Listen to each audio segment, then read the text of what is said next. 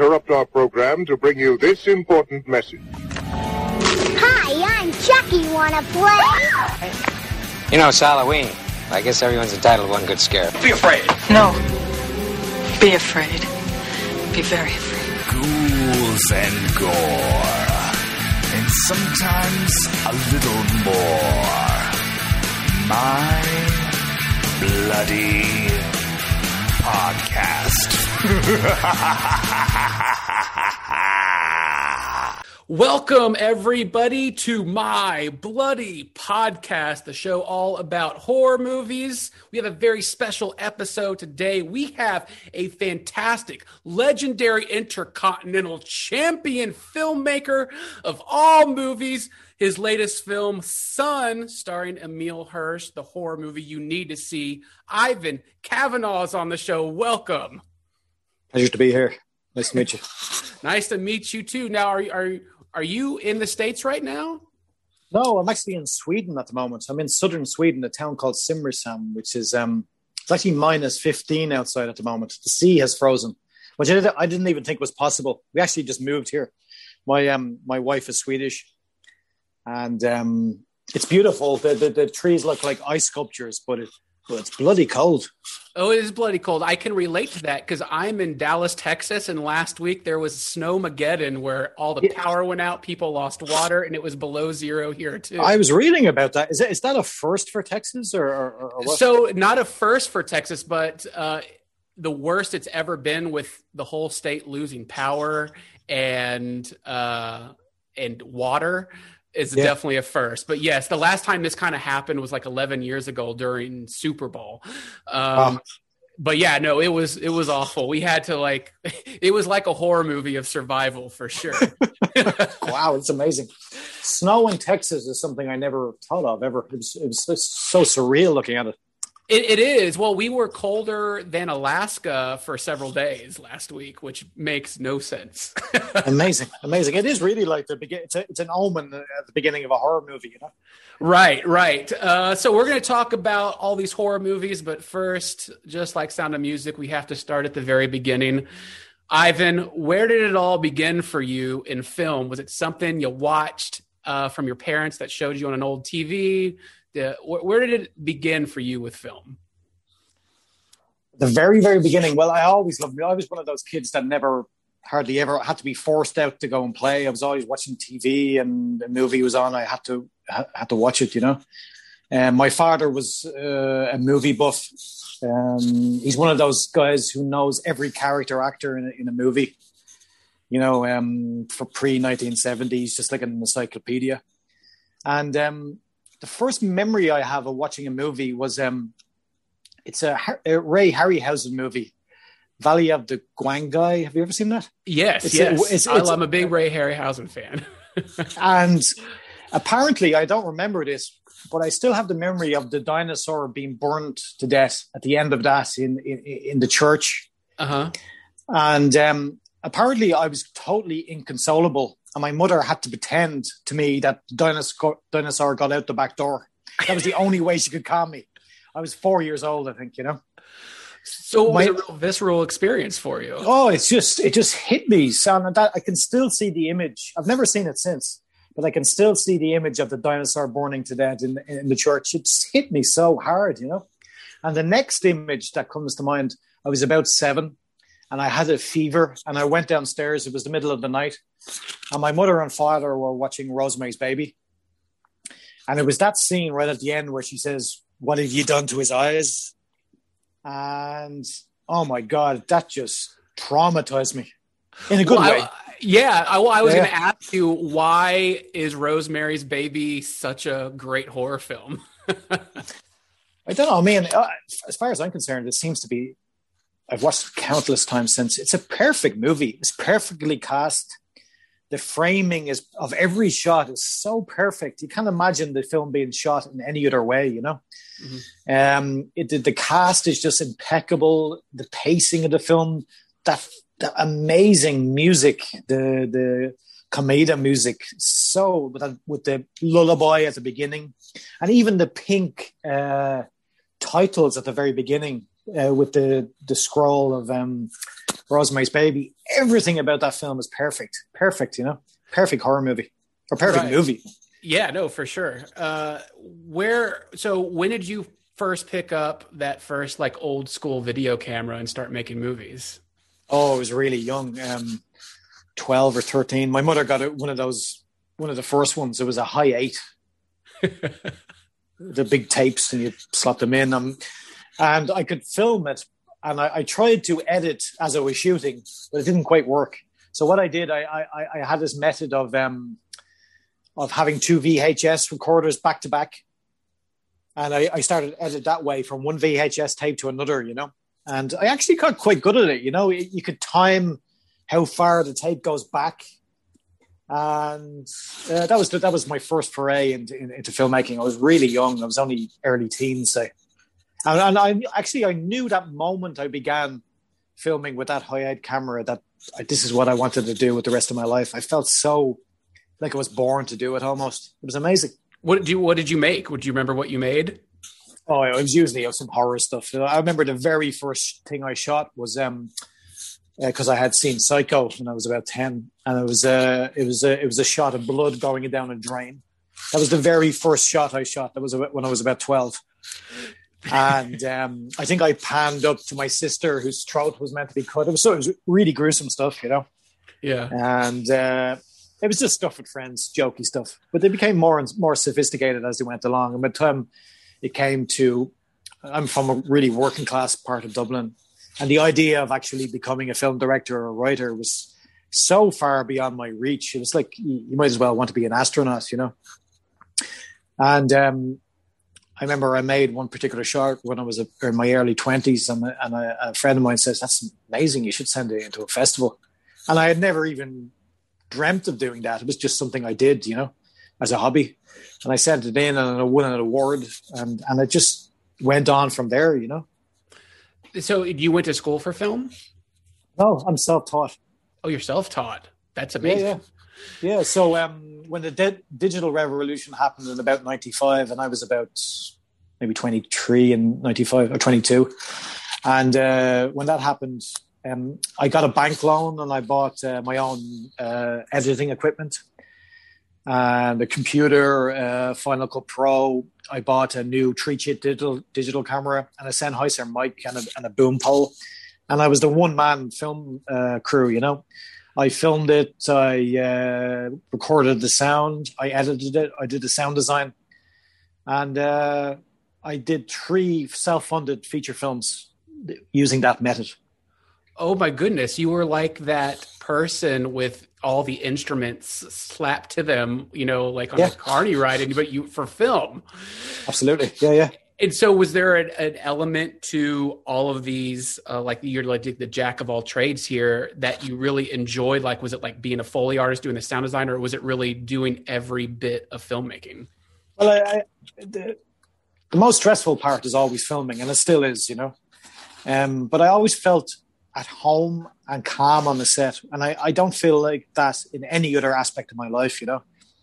Um, but I do feel confident on the film set. But my my my um favorite part was always the sound design, always. I, uh, for me, sound design is half the film, you know, and it's such a neglected neg- neglected part of the movie making. I, I think, you know, and I usually spend as much time as I do on the sound design as I do on the picture editing, you know.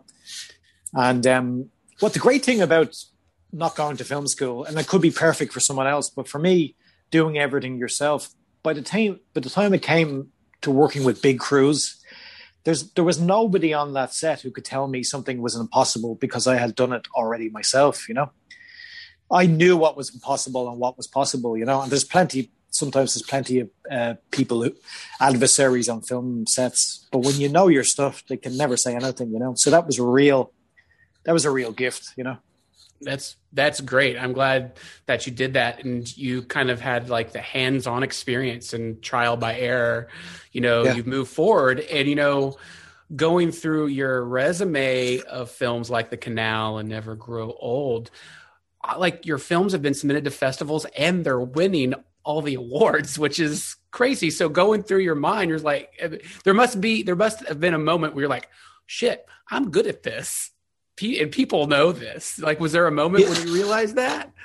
Yeah, it was. It was at the very first. Um, it was actually before. It was the second festival I ever entered, and it was the only one I could afford to go to because it was in Ireland. And um, I, uh, they they did this round of short films, so it was about ten short films in a row. And I watched all those short films, and just for me, I realized, well, my my movie isn't very good in my opinion. My short film, I have a lot to learn, but I know this: it's better than all of the rest of them so I have an I have an edge, you know, and I, I did realize that for sure, you know. And then also when the film started to, um, I made a, sh- a very provocative um, in 2003. I made a very provocative um, uh, short film called Bandage Man, and it was a it was a kind of anti-hero uh, superhero, but very very uh, provocative and pushed a lot of buttons and stuff. And um, again, I went to the the the, the Galway Film Fleadh in in in in, in Ireland, and again they showed a, a, series of shorts, and the lights were down for all of the shorts, and then all of a sudden the lights come up just before mine started, and they made like a public health warning before anybody who is uh, has weak nerves or or, or has um, easily offended should leave now. I thought, wow, that's that's that's a nice build up for the film. And then the lights went down, and when the film started, I heard like a scream and a thump. And then this old woman was carried out. She had fainted watching the film. And I thought, this is amazing, you know? And I didn't announce myself at the film festival. And I went out to the lobby after. And half the audience were saying, that's the best short film I ever saw. And the other half were saying, that guy should be sectioned in a mental institution, you know? So I Two thought. of the best compliments ever. Absolutely. If I, if the short film had had a poster, I would have put both on, uh, on the poster, you know? Oh, that's cool. But that was that was amazing. That was amazing. Yeah, oh, they, that's they, were, they, were, they were the moments I remember um, when I first knew that I had an edge over some other filmmakers. You know. Oh, not many filmmakers can say that people actually fainted and had that such of a reaction in their movies, and that just makes the movie right there. You're just like, wow, I did something right. I, have had I've had people getting angry at uh, some of my films, like the end of the canal. I don't remember. Remember, a woman gives birth to a baby and a dead baby, and she's dead, and that always provoked people. But I've never had anyone faint since, and I'm, I'm such I'm so disappointed. I've been after that ever since. You know, trying to recreate that. Yeah, yeah, yeah. It might happen with Son because there are Oh, some hope so. pretty crazy mo- uh, moments here. So. Uh, Let's get into Son a little bit here. Son you know, it's a mother son story at its core, I believe. And there are very horror elements about it, but it's a, also, I think, kind of like a mother son love story in a way where you're trying to protect somebody and there might be uh, supernatural or maybe mental illness there. But uh, I really enjoyed this because, I mean, it's shocking and scary at the same time. There's actually elements of Rosemary's Baby in here and The Exorcist the best parts of that that come to together. So with Son, where was it? What what spark? What sparked you to write this? Because you wrote this as well, right? Yeah. Um, well, it came from a very like all my films. It usually comes that I write. It usually comes from a very personal place. And this one began after my um, first son was born about five and a half years ago, and he had a very difficult birth, and we were really worried about him for months after and um, the doctors couldn't wait to figure out. We knew something was off, but we couldn't figure out what it was. We had a lot of sleepless nights. We couldn't. Nobody could figure out why he was crying all the time. It felt like he was in pain, but we couldn't figure out why. You know, and um, during that time, I saw how close uh, my wife and him were becoming. You know, that mother and son bond. It's so. There's something very primal about it. Some so special. It's so different from a from a from a father and, and child's uh, relationship. It's which can be close, but it's something about a mother and a child is different. And I began to think of a story. You know, a mother who loves her son. Is there anything she wouldn't do to protect him? Is how far would she go to keep him alive? Is there anything she wouldn't do? You know, and that was the starting point for the film. So I began to jot down ideas during, in between feeding the baby and the baby crying in the middle of the night I began to jot down the ideas for the film. And I started from that very, very personal place, you know. And I think maybe the emotion of that goes into the, come, I hope it does in certain scenes of the film, it goes into it because no matter what the mother and son do in this film or who they are or who they really are or what they've really done they deep down they really really love each other you know and they have a really close relationship and i hope that comes across no it it it does it uh you could really feel the love because you know the first scene of your film son is like pretty chaotic. And you know you're you're like in a whirlwind of like whoa what is happening here? And you're like oh and then you know it cuts you know several years later and everything seems kind of like maybe a leave it to beaver type of thing. You're like yeah. Where'd we get from here? And what is going to happen? So can you talk a little bit about um, perfectly crafting you know these tender moments in these really truly chaotic sadistic moments well, I, I love films that are constantly wrong-footing the audience, and, and, and I love change in moods for for films. The Exorcist is actually a great one for that, where where he goes. There's a lot of scenes where he goes from extreme loud sound to complete silence, and the opposite, you know. And uh, I I love I, I love the audience not being able to guess exactly where the film is going. You think you do, but you don't, you know. And um, the opening, I just wanted to open the film with a real bang. So the audience, no matter how long, and it doesn't take that long to get into the action and the horror elements, but so I could take my time then getting to know the characters a little bit if I just begin it with a big bang, you know.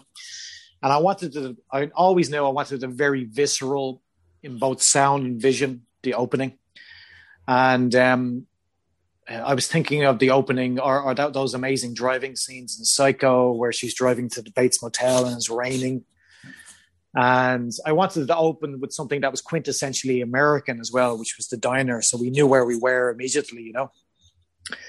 And and then when the audience thinks maybe they know, well, she's going to give birth to a monster or something horrible is going to happen, we realize it's just a sweet child, and and she realizes it there and then and everything suddenly changes, and and and she hugs him, and then we see it's it's seven years later, and and they seem to have they seem to be living in a Norman Rockwell painting, uh, like an idyllic view of America, you know. And that was the structure of the film that I wanted. I wanted it to go from Norman Rockwell into the underworld of Taxi Driver, you know. And that's that's they're the two references. I wanted to show every aspect of America that I had seen. I wanted to show the idyllic all American uh, Norman Rockwell view, but also the, the hell of it as well. Those those amazing rundown motels and the poverty and, and and the underworld of the pimp and the prostitutes and stuff. Um, right. Um, which and for Laura, and so it's like Laura's journey into hell, basically. Yeah, no, it it is because you know you showcase a you know the conflicted view of something you have to do kind of like little shop of horrors you know? You're like okay. Yes. that's true. Feed want- me feed me now.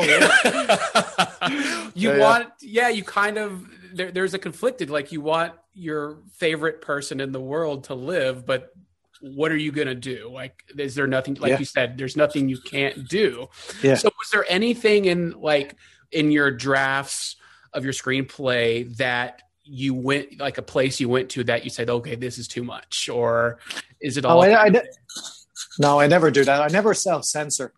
I leave that to others because you are when you hand it to someone else, they're the one who's going to say you've gone too far. You know. um, no, I don't think there was. Not with this one.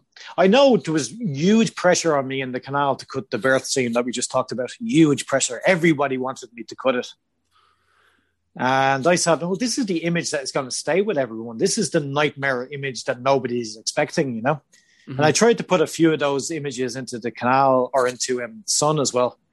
It is a scene, I don't want to give it anything away, where it's a slow track towards a sofa, and then the, the, we look over the sofa and we see something. And, and yes. I, I, want those type of images to be as like images you see in a nightmare that you're not you can't get out of your head that you're not expecting to see. You know, it's not right. what you expect, or maybe it is, but it's more horrible than you expect. You know, mm-hmm. and uh, yeah, I, I, I like horror movies that tap into that nightmarish quality of cinema that that only cinema could do. They're like they're like watching dreams. They're like waking nightmares.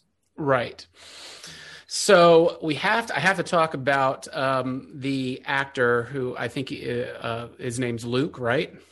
Luke, yeah. So a young kid, and I wish I was in his shoes because holy shit, if I got to be part of all the gore and the blood and all of this, I would have the time of my life. So, did And he have the he time did. of his life? Did you get to Oh, yes. throw all He the blood on minute of it. him? Like, talk to me about that.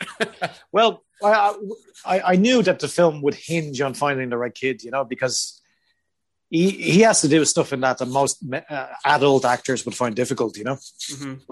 So we spent a long time looking for the right kid, and um, we auditioned a bit about 500 kids, and it was actually quite late in the process. It was about two or three weeks away from filming when we finally found Luke, and we got this self tape in from him and his that his father took of Luke reading from some uh, scenes from the film, and he was just so natural. He was such a breath of fresh air from all the other kids that I had seen. You know, or many of them were very good, but the majority were very movie kids. You know, they just seemed so fake or, or they didn't seem natural at all. And I wanted to, I wanted to film be, because it's so fantastical to be grounded in some sort of reality for it to work. You know. So anyway, I drove down to from Memphis the next day down to um, uh, Atlanta, where he's from. And I met him and I talked to him and uh, we filmed some improv with him. And there was no difference on camera and off. He's that talented, you know. It was just, it was just always natural. It was just incredible. And I rang the producers there and then, uh, and I said, um, "This is the kid. I found him. You know, um, amazing." So anyway, the the his father Matthew is also an actor, and he was an amazing ally in the whole process. You know, because I was able to say to Matthew, um, "You, but not Luke, should watch." Say um, one example I gave was uh, you should watch "Cries and Whispers" by Ingmar Bergman yes. and uh, watch how the the woman in that reacts to the pain of her cancer. You know, and if you can convey that to Luke and practice that, and, and that's what they did. And so when he came to the set, Luke was already prepped about the kind of thing I wanted. So all I had to do was push him a little further and tweak his performance a little bit, but. He was extraordinary. I mean, I could give him very so such subtle direction, and he could, he could take it like like an adult, such an intelligent, way beyond his years actor. But as far as the gore is concerned, he loves all that. I mean, he was taking selfies all the time, and his father was taking. You know, it was just great fun, and that's the key. If you're working with a kid in a horror movie, and I, I did before on the canal, I had a young, a five year old in the canal. It's just to keep it like a game, so they don't really think of it as a horror movie, and to also expose them to the mechanics of the filmmaking as well. So uh, let them into the process of how the blood is mixed and how we get the color of it. So to him, it's just goo, and and, and it's it's it's just good fun, you know. And at the end of the shoot, um, uh, we I said to uh, Luke and his father, I said, well, "What was your favorite scene to shoot?" And he said, "Killing the pimp," and uh, and he didn't he didn't want to uh, leave the um, he didn't want to leave the set. He just loved it so much, especially the gore. I mean, I know I would have loved it, like you. I would have loved that as a kid as well. Right. And like being an adult now, do you love working with practical effects versus digital? Oh yeah, I mean that's that's what I grew up loving. You know, for me, it's still far superior than any CGI. You know, I think the audience knows subconsciously, unconsciously that that the CGI is not there. It's made in the computer. You know, it's there's something cartoonish about it to me when it's overused. Or I like CGI when it's used in conjunction with practical effects to maybe smooth out wires or, or seams in makeup, which we did now and again, just little tiny tweaks.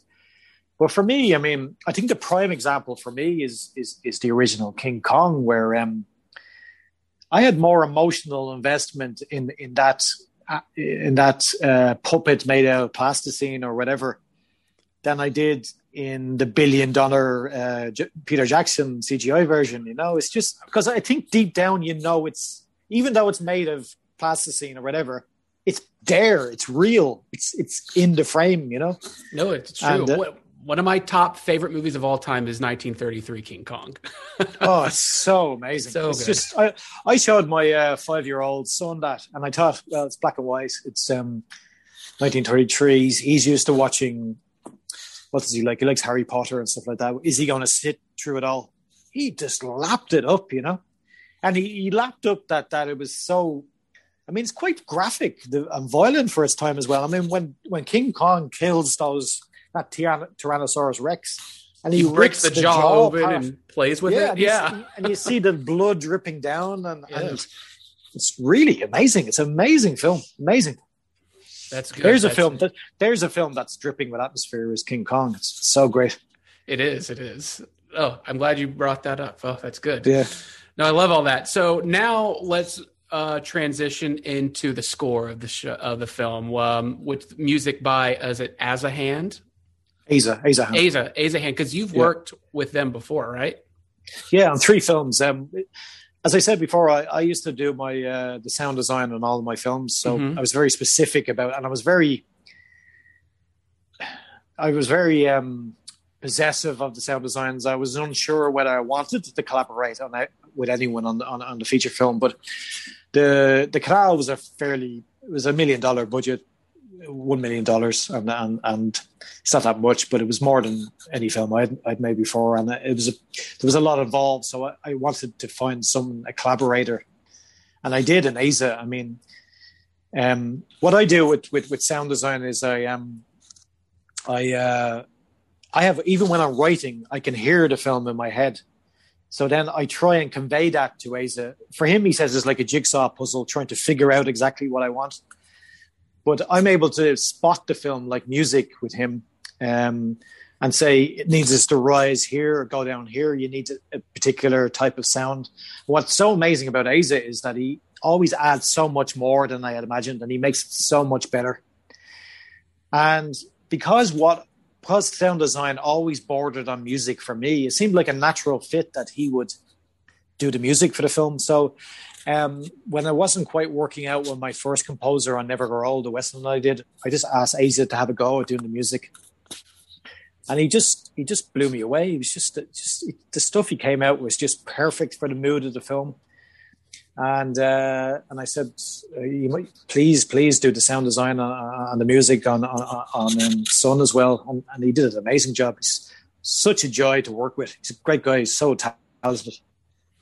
Good deal, good deal. Yeah, because the, the I mean the score is great because it added and enhanced all those uh, suspenseful and hor- horrifying moments, but the the sound design, the foley of like some of the more terrifying scenes, man, um, fully immersed me. I was like looking over my shoulder, like I hear this crunching, I hear this goop. I was like, oh Yeah. yes, and I like I- when I- that that in, I think that really enhances the movie going experience or movie watching. I I, lo- I love the sound in the um at the Pimp Motel that, that thumping. Uh, it's just amazing. That's exactly how I imagined it, you know. And that's exactly that was some find that motel. It was the most bizarrely positioned motel I've ever seen. You know, with this amazing nightmarish factory behind it. It was just incredible, incredible find. You know. Right. Yes. Um, so, is there any? Um, is there any advice since you've worked with so many great people over the years? Is there any great what single piece of advice that somebody's given you about filmmaking that you'd like to share? Yeah, I mean, um, it's it's a tough business, you know. It's it's it's really. I mean, people say it's cutthroat. I think that's underestimating it, or it's it's it's not, it's worse than that, you know. Um, it's uh, yeah, it's really tough. Uh, but the best advice I ever heard, and I always remembered it. I remember in the mid '90s, Martin Scorsese did a lecture in Dublin after a screening of Goodfellas, and someone asked him that question what's the what's he asked him a question what's the what should a what's the uh, characteristic that a filmmaker should have? And, and and he said tenacity. And that's something i always remembered you know that perseverance to never give up and that's the thing you need. And you need total self-belief in what you're doing. Because there will be a million people that you come you'll come up against who say no you should do it this way or that way. You should always remain true to your own vision, you know, because it's your film. You should make your film and nobody else's, you know, and um, and always stick to that, and always surround yourself with like-minded people, and and and try and um, not surround yourself with with ne- negative influences as well, or people who are trying to make a different film than you. I think that's really important. Good, good. That's great advice. And uh, since you know you're just like this prolific filmmaker right now, is there anything next? What what what's next? Who's next? Well, uh, I've I've just finished um, writing an eight part TV series for MGM called The Vanishing Triangle, which I may or may it's uh, I can direct it if I want to, but I'm not sure about it. I enjoyed writing it, but I'm not sure whether that's what I want to do next. So what I'm going to do is, um, uh, I think I just finished a script called Vengeance with the uh, crime writer uh, Jon Bassoff, Nice. and it's a it's a neo noir. I think it's a really great script. We've already have interest for some really great actors, and um, it's just gone out for financing now. So I think that will probably be next. It seems like it's uh, g- gaining momentum really quickly, you know. And um, I've just sketched out an idea for a horror film set in 17th century Ireland as well, which is based on a real witch trial, which I'm really excited about, you know. And I've also I've found a, a novella that I loved, and I've just thought I don't.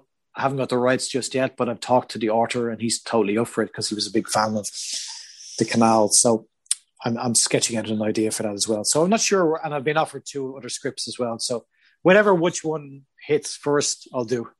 Cool, cool. And I, yeah, I guess my my question after that: uh, Do you bring anything from Ireland's culture into your filmmaking? I'm not sure. Well, I am Irish, so you don't I say. suppose I bring, I bring, I bring my, I, I bring my, I bring myself into it. I, I don't know. I mean, I, I try. I've always tried and make. I've always tried to steer clear of anything too Irish or, or too stereotypical Irish. I've always tried to make films that were more international or something. So I'm not sure. I must have because I grew, I grew up there. You know, I must have some way of seeing things that that that that's you know that only Irish people could see. I, I'm not sure. I, I can't pinpoint anything in particular. I don't think. All right. I, I know. I know that uh, because Son was my first film in America. Um, I know that I saw America differently than the, than Americans. You know, because I, was- I, you know, because I was spotting stuff that they would just take for granted. hmm But to me, it was very cinematic, and everywhere I was pointing the camera, it looked instantly cinematic to me because I grew up in American movies, and I felt like even before I went to America, I felt like I knew the country even before I, oh, I, I visited it. You know, Do you have an example of that? With something was really cinematic that we take for granted? um, like the motels. Okay. Yeah, yeah, motels don't exist in Ireland or, or, or most of Europe. You know, so they were really exotic to me. Or the American houses, that those streets with the face, those very particular. Laura's house in the film was very that American look. Those those overhanging trees, those lime trees are very American. At the diner at the very beginning, Uh huh. so American, you know. Um, I don't know. Everywhere I looked, it seemed really cinematic to me, and and maybe it was only Mississippi, but to me, it felt like in America, everyone acted like they were in their own movie. They were larger than life than back home, you know. okay. I don't, I don't know what it is. It, it might be because this this this population is so big, and the country is so vast that you have to be larger than life to be noticed, or to to not blend in, or or to be different. Uh-huh. But it, it, people just seem so much more interesting to me than than, than back home. But um, that's just me. And of course, the swamps in in Mississippi were just wow, they were amazing, dripping with atmosphere. Everything about it. That's great. That's cool. All right, let's get in a couple of the fun questions. Uh, all right, what uh, what what is your most thrilling uh, experience in film, both as a fan and as a filmmaker? Um, so, like examples, like something when you first went to a movie theater and you saw this movie, was that the most thrilling moment? You know, like perhaps like King Kong being revealed in 1933. You know, or and then as a filmmaker, something when you were on set.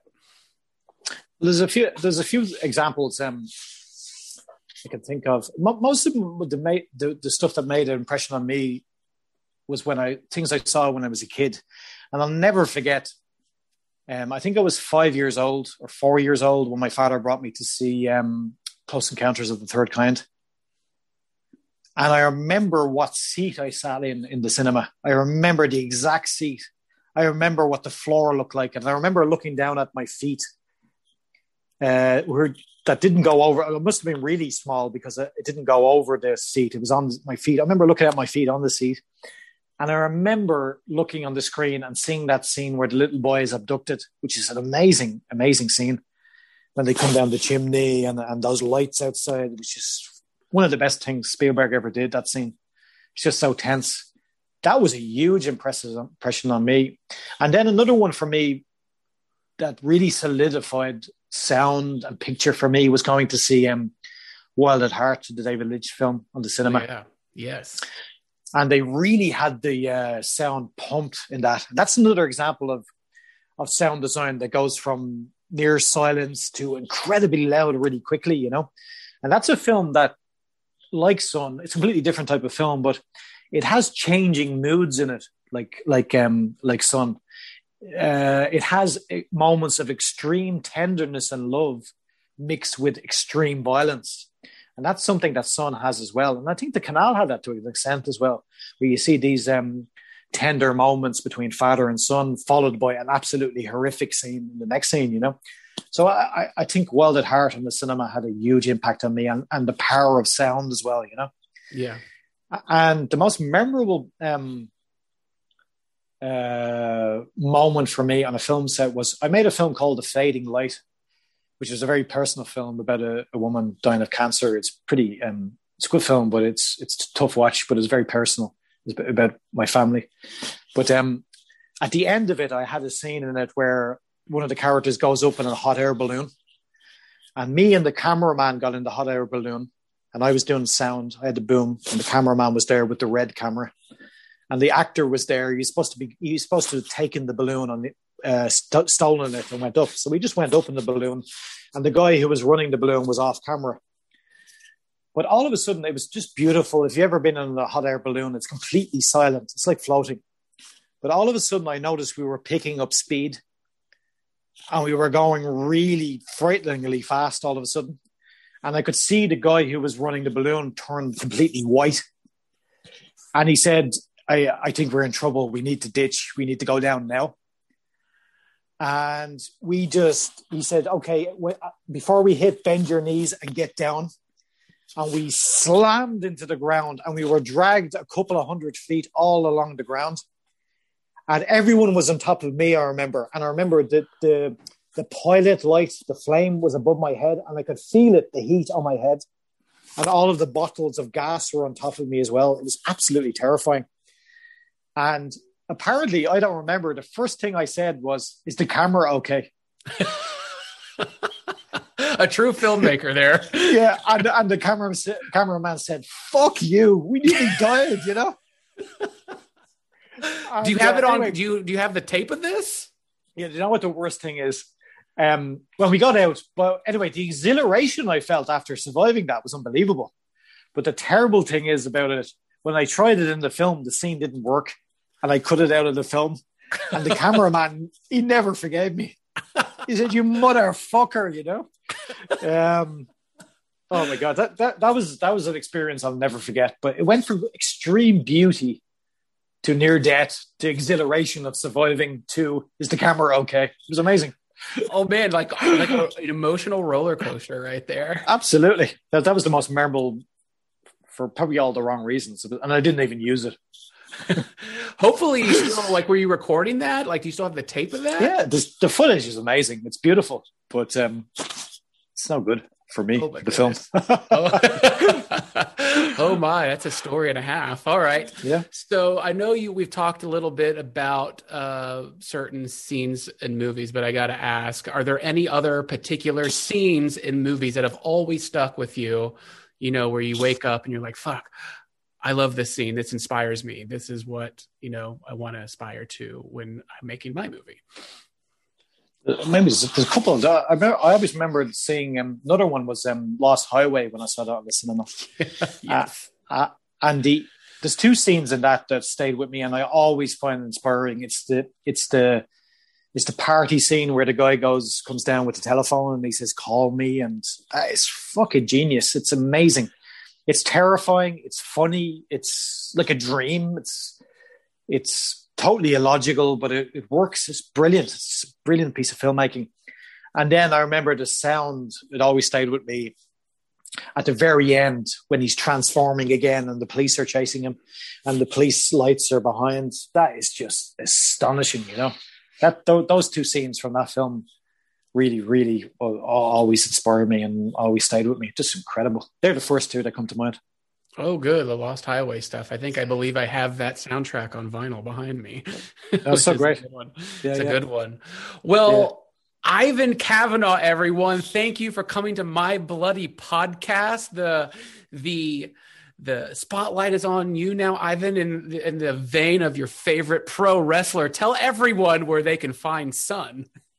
Uh, Son opens in the US uh, theatrically, although we still don't know how many screens will be open. But hopefully in the cinema near you and on VOD the same day on March 5th, which I think is next Friday, I think, Thursday or Friday. It's great. It's great. And uh, are there plans for a Blu-ray or a 4K or anything like that? Yeah, yeah. Um, there'll be uh, deleted scenes, and uh, I think I'm supposed to be recording a uh, director's commentary as well and a documentary as well. So Blu-ray is being made for sure and then it, it will be released on Shudder.